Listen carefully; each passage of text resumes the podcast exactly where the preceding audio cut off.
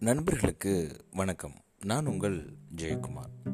Know your market and know your customer இப்போ உள்ள காலகட்டத்தில் ஒரு பொருளை தயாரிக்கிறது அப்படின்றது ரொம்பவே ஈஸிங்க ஏன் அப்படின்னா அதற்கான கடன் உதவி அதை பற்றிய ஐடியாஸ் எல்லாத்துக்குமே இருக்குது பொருளை தயாரித்தா மட்டும் போதுமா? அதை வாடிக்கையாளர்கிட்ட கொண்டு போய் சேர்க்கணும்ல?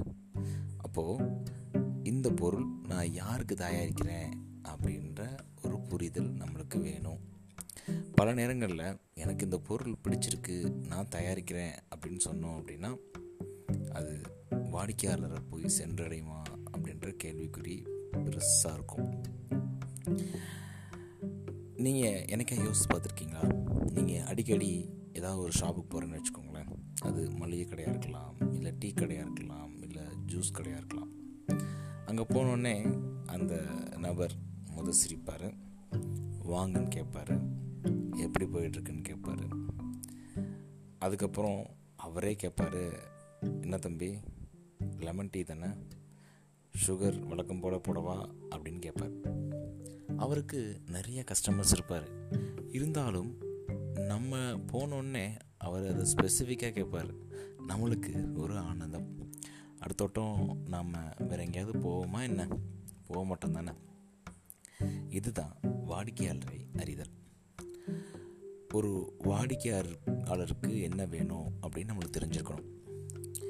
வாடிக்கையாளர் தான் நம்மளுக்கு எல்லாமே.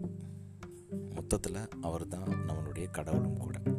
அப்போது அந்த கடவுளை நாம் எப்படி ட்ரீட் பண்ணணும் அப்படின்றத முதல் தெரிஞ்சிருக்கணும். அதுக்கும் கூட அந்த கஸ்டமர்ஸ்க்கு என்ன தேவை அப்படின்றத அறிந்து அந்த சேவையோ இல்லை அந்த பொருளையோ நாம் அவங்களுக்கு கொடுக்கலாம். சரி என்னுடைய கஸ்டமர்ஸ் யாருன்னு தெரிஞ்சிருச்சு. என்னுடைய மார்க்கெட்டை நான் தெரிஞ்சுக்கணும்ல. இப்போது ஏதாவது ஒரு பொருளை நம்ம தயாரிக்கிறோம்னு வச்சுக்கோங்களேன். அது எல்லா இடத்துலையும் நம்ம கொண்டு போய் சேர்த்துட முடியுமா? முடியாது தானே அப்போது எந்த பொருளை எங்கே விற்கணும் அப்படின்ற அறிதல் நம்மளுக்கு கண்டிப்பாக தேவை. ஃபார் எக்ஸாம்பிள் சொல்லணும் அப்படின்னா எல்லா காலத்துலேயும் ஐஸ்கிரீம் விற்கவே வைக்காது. ஆனால் ஐஸ்கிரீம் வெயில் காலத்தில் நல்லாவே விற்கும் அந்த ஐஸ்கிரீம் கடை எங்கே இருந்தால் நல்லாயிருக்கும் ஏதாவது ஒரு கிராமத்தில் இல்லைன்னா ஊருக்கு அவுட்டில் இருந்தால் நல்லாயிருக்குமா இல்லை. அது வந்து ஹார்ட் ஆஃப் த சிட்டியில் இருந்தால் தான் சரியாக இருக்கும். அதோட அந்த ஐஸ்கிரீம் பார்லர் கொஞ்சம் உட்காந்து சாப்பிட்ற மாதிரி இருந்துச்சு அப்படின்னா மக்கள் வந்து சாப்பிட்டு போகிறதுக்கு ரொம்பவே வசதியாகவே இருக்கும். இது வந்து ஐஸ்கிரீம் பார்லருக்கு மட்டும் கிடையாதுங்க. எந்த பொருளை தயாரித்தாலும் அது யாருக்கு தேவை? அது எந்த இடத்துல சேல்ஸ் பண்ணணும் அது எங்கே மார்க்கெட் ஆகும் அப்படின்றத தெரிஞ்சு பண்ணணும். இந்த ரெண்டு விஷயம். என்னுடைய கஸ்டமர் யார் அவருக்கு என்ன வேணும் அப்படின்றத நாம் தெரிஞ்சு பண்ணோம் அப்படின்னா கண்டிப்பாக இந்த உலகத்தில் எந்த பொருளையும் எளிமையாக நம்மளால் சேல்ஸ் பண்ண முடியும். இந்த மார்க்கெட்டிங் அப்படின்றது ஒரு மிகப்பெரிய டூல் ஏன் அப்படின்னா ஒரு பொருளை விற்கிறதுக்கு மார்க்கெட்டிங் ரொம்பவே உதவிகரமாக இருக்கும்.